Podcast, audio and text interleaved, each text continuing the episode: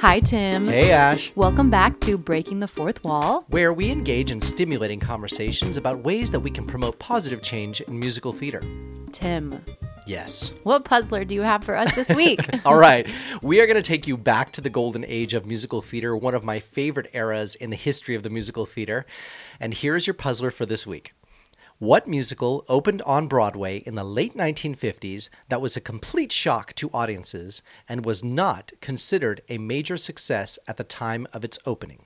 Ooh, I know the answer to this question. I hope you do, as you teach this uh, subject at UC Irvine, don't you? Yes, uh, a few other qu- schools as well, but mainly right now, if you are have been one of my students at UCI, we talked about this last quarter, um, and we're moving forward into we're going back into the 1700s, 1800s, 1900s of musical theater, and then I know that you touch on this at Fullerton College every semester when you teach it. That's right. This week, actually, we're covering this very show. So, Oh. uh, not to give too much away to my students or to your uh, future students. Yes. Uh, let's circle back on that puzzler at the very end of this episode, and then we will answer it together. Okay, But let's move forward. So, Ashley, what's in the news this week? The first one is that the marquee went up for Tina Turner and West Side Story on Broadway. We know that the musical um, Tina Turner is opening uh, very soon, so they've got the marquee up. It looks gorgeous. Great quote on it as well, if you want to look up pictures online. And then we also have the West Side Story marquee going up on Broadway, as it will be opening very soon. And as I was researching this, I, I didn't realize this at first when we talked about it o- opening on Broadway in, a few weeks ago in our podcast. I mm-hmm. think our first podcast we talked about it. But I notice now that there are 23 young people making their Broadway debut in West Side Story. Wow, that that is awesome. That's awesome. And of course, this is being helmed by director Ivo Van Hove, who brought us uh, View from the Bridge and The Crucible. The, uh, other, the most recent revival of The Crucible. and major conceptualized uh, productions of those shows. So I'm really, really curious to see what he does with this particular production of West Side Story. Knowing the kind of art that he creates, I can only anticipate that he's going to offer us something that's really, hopefully, outside of the box while still paying tribute to the culture and the heritage of the Latinx people. So I'm really excited to see what he does with it. And especially because they're recording the film is being recorded right now, correct? Yeah, I feel like this. It's it's huge. Right now, West Side Story fever has pretty much hit like Southern California. Yes. Like I think like every regional theater company has been like producing it this summer, Has done it, is doing it, is about to do it. And I think they're just capitalizing on a lot of it uh, in a good way, capitalizing on the momentum that's been built by the Steven Spielberg helmed production that's coming in uh, to cinema soon. Yes. And then the next item I want to talk about is that dun dun dun dun dun company is coming back to Broadway for another revival. Yes, and this one I am so excited about. Uh, so many of you have may, may have heard about the West End version where uh, Stephen Sondheim actually worked on this new collaboration in working on a basically a gender bent production of uh, Company, where the role of Bobby is now being portrayed by a female. You could drive a person crazy.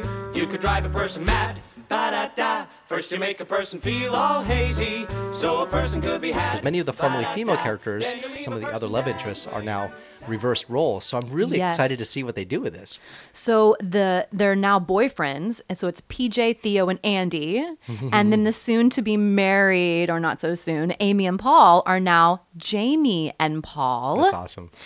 And they're so they're gender swaps. They also updated the lyrics as well to bring it into present day.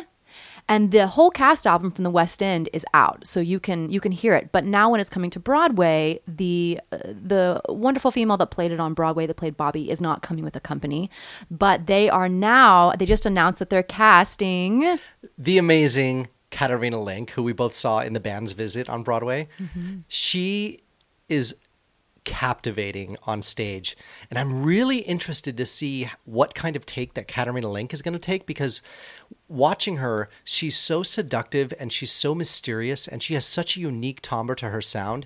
I'm really curious to see if they're going to maximize what kind of truth that she brings to the character. And that could really open up some really interesting things in terms of the character of Bobby and the way that Bobby interacts with these different relationships on stage. Absolutely. And also, of course, the amazing, brilliant, famous Patti LuPone mm-hmm. is coming back to the cast as well. And what I think is quite interesting, and the discussion that we had prior to even starting to record this podcast about this musical specifically, is the idea that even though we're gender bending and we're seeing a female portray Bobby versus what is typically a male, we are seeing not even just a, a typical female, I don't want to say typical, but a, a musical theater female, but somebody that brings something completely different than what you would expect. Well, yeah, Katrina Lenk is not your typical mainstream musical theater leading lady. But is be- but that idea that idea is almost even changing now, Oh, right? entirely. There's no mainstream or main leading lady. It's we're breaking down these walls of what a leading lady even is. And as these new songwriters create various new genres that, that really speak to more of a contemporary commercial music style of writing, I think people like Katrina Lenk find themselves strategically placed in a wonderful position right now to have to get to take on some great roles, both in shows that like like Company that are going to be revived and that are maybe traditionally viewed through a certain lens. Now we get to maybe take on a whole new perspective about how the role of Bobby, i.e., can be taken on. And I think this is something too that we're seeing quite often. Oklahoma revivals and all these revivals that are bringing something different to the musical through a different lens. So that musical is going to open preview start uh, March 2nd, 2020, and then it's set to open March 22nd, which is Sondheim's 90th birthday. Can you believe that's 90 know. years? I know. Next up in the news, we have an announcement um, Rock the Audition, which is headed and created by the amazing Sheri Sanders, who we both love. Yes. And she has created this coalition board to promote arts inclusivity. So it's held by the CEO, which is Sheri Sanders. Um, many of us know her, and she created these this training session for not only teachers but students of how to sing and and craft pop rock music. That's right. And also, what was just announced was that Ali Stroker is going to be joining her uh, on board this coalition to help promote arts inclusivity. And its main goal really is to uh, promote the efforts of artists of color, uh, as well as neurodiverse, disabled, queer, non binary, trans, mentally and chronically ill arts, arts instructors and performers. And participants of all experience levels will have access to free and low cost training courses and workshops. And what I love about Sheri is that she is trying to, again, just like we're talking about every single week in this podcast, reach beyond the idea that this industry is for one person. That's right. That anybody can do this industry no matter who you are, where you come from, or, um, you know, and anything about yourself, you can continue to be successful in this career. And I think what she's doing that's so important right now is she's having the conversations that have been hiding in the wings for so long Yes. and bringing them to the forefront uh, about how do we educate uh, educators on how to teach non-binary students and students from diverse backgrounds more effectively, not only in the classroom, but uh, also uh, in studio sessions and in uh, workshops. Yeah, and how do we make a safe space that so everyone feels included in not only the classroom but in this industry and as a whole? And we're also super excited because at Fullerton, we're going to be welcoming Sheri Sanders to Fullerton College to work with our students as a guest artist in late October. And she's going to be working with my cast members from Bright Star on this very topic about greater inclusion, representation, and, and also just obviously bringing her amazing energy and fun into the room. I'm so excited to have her, and we're hosting her at our house. Yay, Sheri! It'll be a fun time. Next in the news, what I want to talk about is the recent announcement of the film adaptation of the musical Merrily We Roll Along. I am really curious to he- see how they're going to pull this off. Yes, and it's starring. Oh, the amazing Ben Platt, who we obviously know from Dear Evan Hansen, and Beanie Feldstein. Uh, and they've been friends for quite quite some time and what they're going to do that i thought was so interesting about this announcement is they are actually going to record it in the 20 year time span That's that crazy. the show takes place That's insane. I mean, can you imagine 20 years of filming Merrily We Roll Along? i know and it's written when you see the musical it's written backwards right we start with with the main character being older Correct. and it goes to him being younger and that's they're going to record it in the opposite way so they're going to start with ben platt right now being being in his 20s which is where it ends up and then record it as he gets older. Can you imagine working on a project for that long? Well, I can only imagine, but also I'm curious because there's so many things that can happen in the course of 20 years. I mean, I, I'm I, I have a million questions as to like how are they going to pull this off effectively? Are they going to stay committed to the project all 20 years? Are people going to come and go? What does that contract look like for those actors? Can you imagine how are they getting paid? How are they? You know, yeah. Yes. I'm really curious. And you know what? I I have a soft spot in my heart for Merrily Roll, Roll Along. I know it's not everybody's uh, ideal musical, and you know, historically, it, it was kind of considered a flop on Broadway.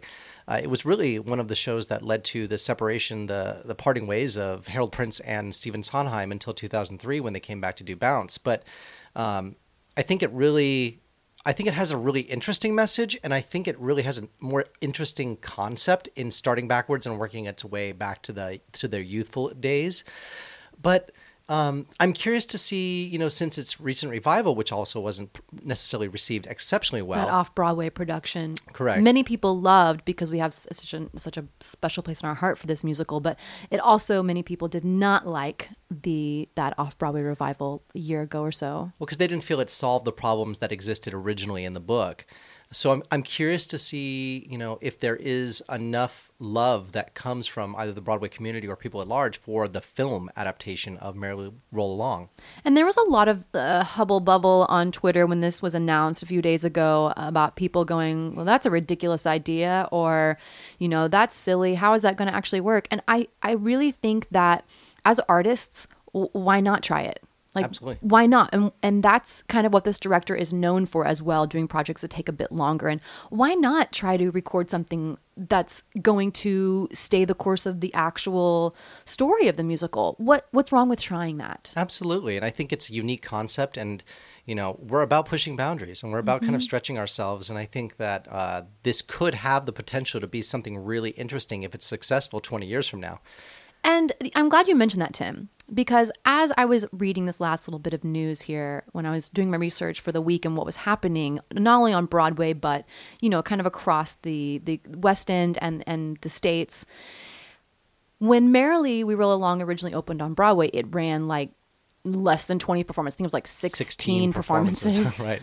And we still, as artists, many of us still have a special place in our heart for that musical. Mm-hmm. And how do you gauge what is successful? That's a great question. Does 16 performances mean that it was a flop? Does that mean that it wasn't good? If a musical runs for years and years and years, does that mean it's more like Mamma Mia ran for forever on Broadway? Chicago has been running for many years on Broadway, but does that mean it's more of a successful piece of art? I think that's a great question how you measure success because here we are, what, some 30 years ago, 30 years apart from uh, the original production of Merrily, and we're still having a conversation about it. It was revived, and now it's going to be turned into a film. So I think success, we can't look at success as an overnight kind of achievement. It needs to be something more that we measure in terms of uh, incremental gains. Uh, and I think that speaks to a lot of different things, whether it's as an actor, how we measure success, or whether it's uh, how directors or choreographers or creative people measure success. And can you measure success based on how many awards you win, right? Our last two podcasts, we have always ended it with someone that um, won a Tony and it was from their Tony Award speech. Do you have to win a Tony to be successful? I mean, recently this past Tony season, to a couple of people won a Tony that are um, have been on Broadway in many different shows. Well, Stephanie J. Block, when she won for the Cher show, it, it was just, you know, It's her she- first Tony. she- and how many roles, powerful, strong, wonderful roles has she taken on on Broadway over the course of the years? And finally, this was her time. And does that mean that she hasn't been successful up to this time? I don't I don't think so. I don't think we can judge our success based on awards or how long a performance runs on Broadway or you know how how long your regional theater career is. And I really started to think how this affects people, artists in our industry on a daily basis. especially because we're now moving into the fall season where we are uh, just wrapping up auditions or currently having auditions for both fall season shows and for holiday shows. And I think there's a lot of energy uh, around, at least where we are right now, with college productions that are hosting all their auditions during the first week, first two weeks of school. Season productions. season productions. That's very popular right now where they're hosting auditions at the beginning of right right now in the fall for their entire you know, coming up season, not only into Christmas, but into next year. That's becoming very popular now. And so this is a time where we are all trying to kind of, get, after the summer, right? all experiencing a little bit more increased anxiety about what's to come in terms of, you know, planning out our performance schedule because many of us want to be booked and busy throughout the course of the year. And oftentimes with those combined auditions, we we feel as though as actors, we're putting all of our eggs into one basket with that audition. And of course, you know, know, these theater companies will call back uh, different actors at different times throughout the course of the year. But oftentimes we get so in our heads when we go into those that audition room for a combined or season audition, we want to make sure we're putting our best for, foot forth. So, and maybe sometimes we don't get the outcome that we want. And does that mean you are not successful if you don't get quote? And we're talking about specifically performers. Does that mean if I don't get that job, that I'm not successful, that I'm not talented, that I'm not doing anything well. And yeah, and what can you control in the room when you're auditioning? I think that's an important question. There are so many aspects that you can control, but there are also even more aspects that you can't control in terms of what's being said behind the table or what uh, what what the outcome of your audition is going to be. And so, I think it's important for for performers that are going into these auditions with a little bit of heightened anxiety this time of year to remember that what you can do to be pre- be prepared uh, with your material. Be prepared when you walk in the room in terms of how you present yourself. What brand are you selling when you're in the room? But also the things that you can control. You have to embrace that and accept that. You have to accept the fact that maybe the director is looking through this show through a, a unique lens that is a little bit different than what you may perceive it to be what would a solution to that be if you're going to say i you know instead of thinking i was rejected or they didn't like i didn't get that job what how can we measure our success as artists? Well i think it i think that you need to trust your path and trust the journey that you're on in the season of your life at this time. Absolutely. And so often, you know, especially I look at young performers that I'm that I'm teaching right now. They're mm-hmm. so eager and they have so much energy and they're so wanting to conquer the world and become equity by the time they're 20 and get to New York ASAP and I get that and I And we are seeing that on Broadway right now. We see West Side Story, 23 very young people um, you know making their Broadway debut. We saw it in Be More Chill. Dear Evan Hansen has a lot of young people, but that's not the path for everybody. I think if we really focus on that success is not based on your resume, how many mm-hmm. shows you have designed, how many shows you have directed, how many shows you have performed in, whether it's community theater or college or regional or Broadway or off Broadway or West End, but that you're gauging your success on are you satisfied and happy with where your career is right now? Mm-hmm. And are you satisfied and happy as a human being? And that is how you're going to say, I am successful right now where I am and I am satisfied where I am. And, and if you're not satisfied with where you are, what steps can you make to make forward progress towards your idea of what success is? Is that getting into class more? Is that is that training at the collegiate level and focusing on every moment, sponging, soaking up every every word that these mentors and these amazing educators are giving you? Is it trying? Is it um, designing a, a a show? Is it um, trying directing? Is it teaching at a youth studio? There are so many ways that you can be successful in this industry. We know many people now that are even turning to photography as a creative mm-hmm. outlet, and that's even paying their bills. What other ways can you find that you can just be happy as a human being, and that's going to make you eventually feel, quote, successful in this industry, right? If you don't step into the arena, how can you ever know how to measure success? You know what I mean? If you don't yes. actually play the game, if you don't commit yourself to trying something a little bit scary, a little bit new, a little bit different, then how can you measure success? You'll always be living in that state of fear and that state of not knowing. Let's judge our success based upon how we feel as a human being and as an artist. That's right. Tim, let's go back to that puzzler question. What musical was a complete shock to audiences in the late 1950s and was not considered a success at the time of its opening? The answer is West Side Story. which ran on Broadway, you know, a bit longer than Merrily. And it actually lost out that same season, lost the Tony Award to The Music Man. Yes. And uh, one interesting fact, last interesting fact about West Side Story is the fact that it really didn't pick up steam until it earned 11 Oscar nominations for Best Film in 1961. And I think that's what really catapulted uh, West Side Story into being the mainstream musical we know now uh, and love. So again, don't judge your success based on how many awards you have or how many tickets you sell. Dun dun. That's right. We're going to leave you with a few words from Heather Headley, the Broadway actress, and how she perceived something to happen in the audition room that was quite different than what actually happened. All right. So we'll see you next week. Have a great week. It was the last day of college. I walked into the audition and sang my song, which was Out Here on My Own. And I look over at the desk and everybody's talking.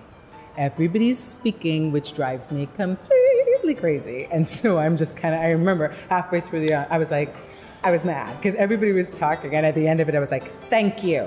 And I took my book and I was leaving, and they were all like, no, no, no, stop. Where are you going? And I was like, I'm going home. Like, because it's like, you obviously don't like me. And they're like, no, no, we're talking about, we were just talking about the fact that you're, we want you in a show. And so, anyhow, that worked out. And I ended up in Toronto understudying Audra McDonald in Ragtime.